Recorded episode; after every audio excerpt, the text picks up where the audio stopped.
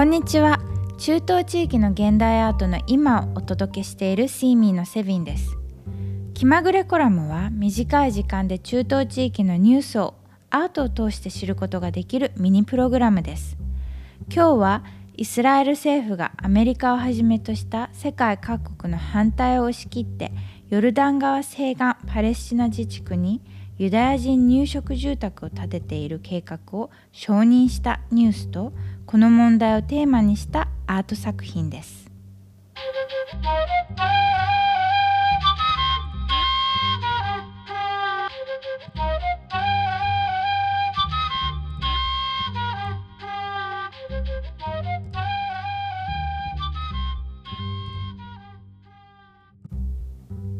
まずはロイター通信による10月27日の記事を読み上げます。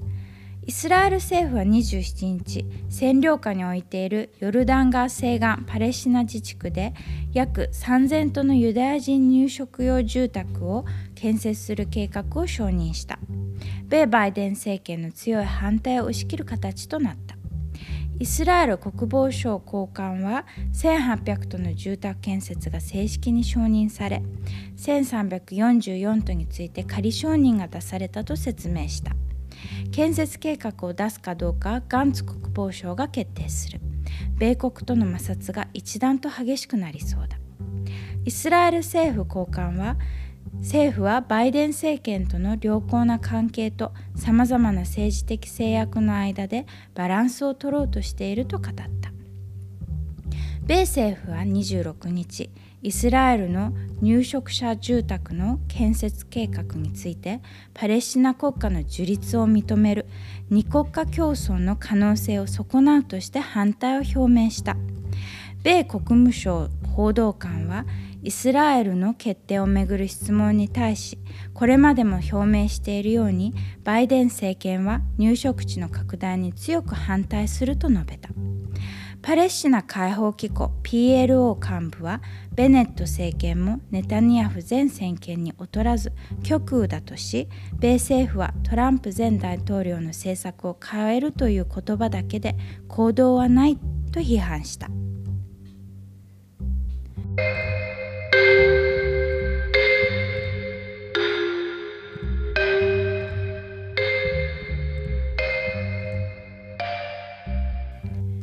イスラエルがヨルダン川西岸パレスチナ自治区に入植地を建設し始めたのは1967年つまり第三次中東戦争に遡ります。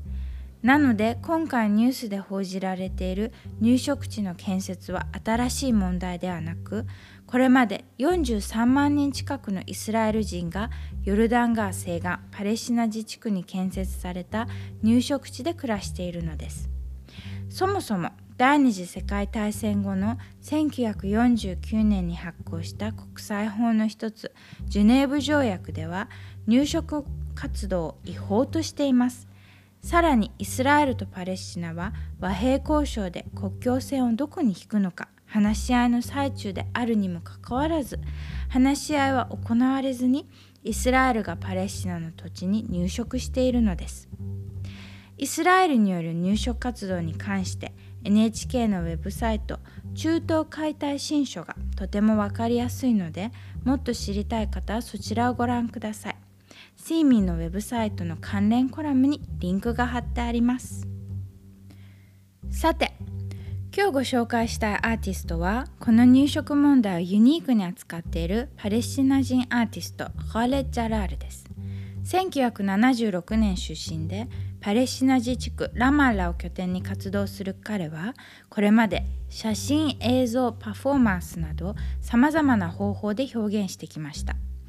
カーレットはイスラエルによるヨルダン川西岸地区の占領を題材に暴力のジェンダー化された空間や戦争や政治的紛争を煽って利益を得る経済的国家的権力のつながりなど軍国主義社会について扱ってきました。まだ記憶に新しい2021年5月10日から12日間に及びイスラエル政府がパレスチナ自治区ガザ地区に対して行った空爆のさなか。ハーレッ・ジャラールはイスラエルによる入植問題を扱った作品 If I don't steal your home, someone else will steal it もし私があなたの家を盗まなければ誰か違う人が盗むでしょうを発表しました。これまでさまざまな媒体を使って表現してきたハーレットですがこの作品では NFT とブロックチェーンを活用しているのです。作品を解説する前にまずは NFT とブロックチェーンについて分かりやすく解説しているウェブサイトフィンテックの一部を読んでみましょう。NFT とは偽造不可な鑑定書所有証明書付きのデジタルデータのこと。暗号資産仮想通貨と同じくブロックチェーン上で発行及び取引される。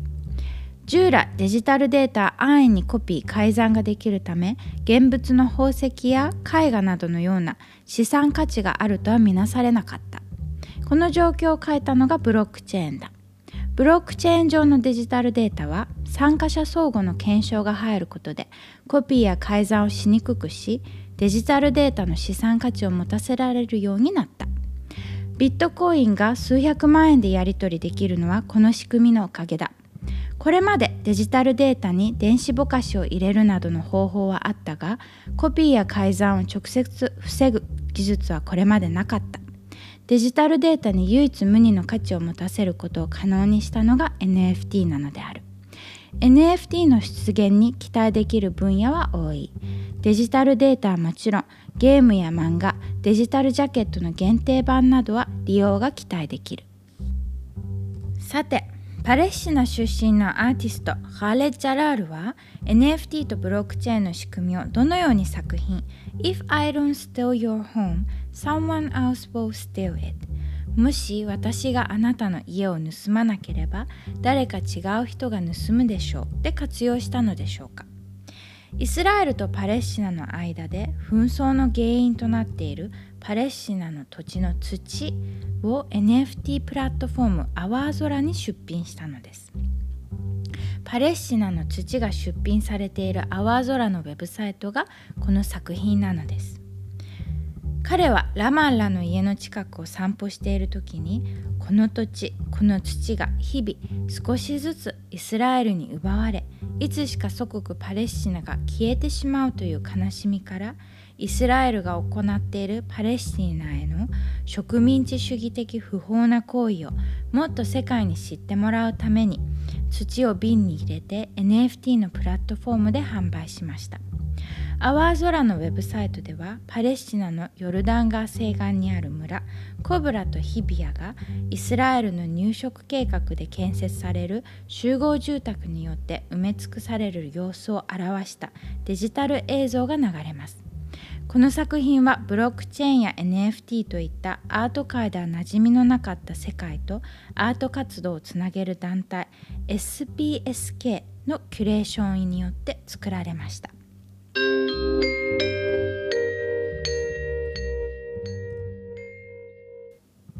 ジャラールと SPSK は今年の6月にパリで開催された仮想通貨などを扱ったデジタルアートが集うアートフェアカダフに他の作品 State of Palestine Postage Stamp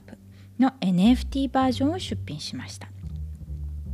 2012年のベルリン・ビエンナーレに出品したこの作品は実際には存在しないパレスチナ国家による切手なのです。この作品を通してハーレットは国家が存在しないことは実際どういうことなのか具体的な事柄を作品にすることで鑑賞者により実感を持ってもらうことを試みました。ベルリン・ビエンナーレではこの切手とともにパレスチナ国家による架空の出入国スタンプを制作しました。ベルリン・ビエンナーレでは参加者はパスポートを会場に持っていきアーティストにパレスチナ国家の出入国スタンプを押してもらうイベントも開催されました。この切手はイスタンブールに拠点を置くアート団体ダイアローグとインエアートの協力のもとドイツポストのオリジナルスタンプを作るサービスを活用して実際の切手として使えるものが発売されています。現在も25ユーロで購入できアート作品として飾ってもいいし実際に使うことで架空のパレスチナ国家を現実にさせるための声明表明をしてみるのもいいかもしれません。さらに2020年にはこのスタンプの新しいシリーズ They Even Stole the Rainbow を発売。どちらのシリーズもパレスチナサンバードという花の蜜を吸う鳥がモチーフになっています。カーレットにとってサンバードは自由の象徴であると話します。日々面積が狭くなる終わりのない刑務所パレスチナ自治区で暮らしているパレスチナ人の存在を今一度世界の人々に考えてほしいと訴える彼はサンバードが蜜を吸うたびに花粉を運ぶようにこの切手を使ってメッセージを広めたいと話しています。実はハーレ・チャラールは1969年から2004年までアラファト機長のボディーガードを務めていました。2002年にイスラエル軍のスナイパーによって足を怪我してからアーティストになることを決意。以降アーティストに転身してからアートを通して人権問題や平等自由について考察してきました。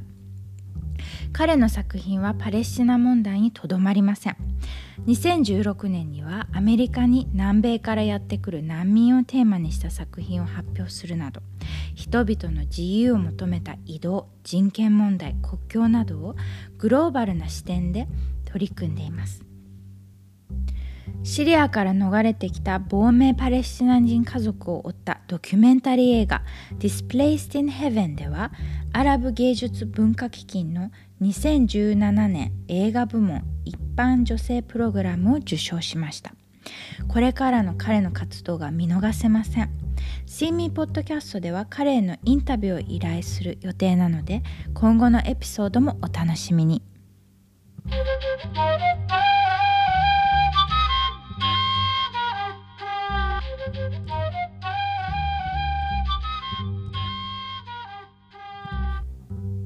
シーミーウェブサイトにアップされている関連コラムもどうぞ合わせてお読みください。また、シーミーポッドキャストを Spotify や Apple Music でフォローしていただくと最新エピソードをすぐに聞くことができます。メーリングリストへの登録をしていただくと、シーミーが企画するオンラインイベントの情報をお送りします。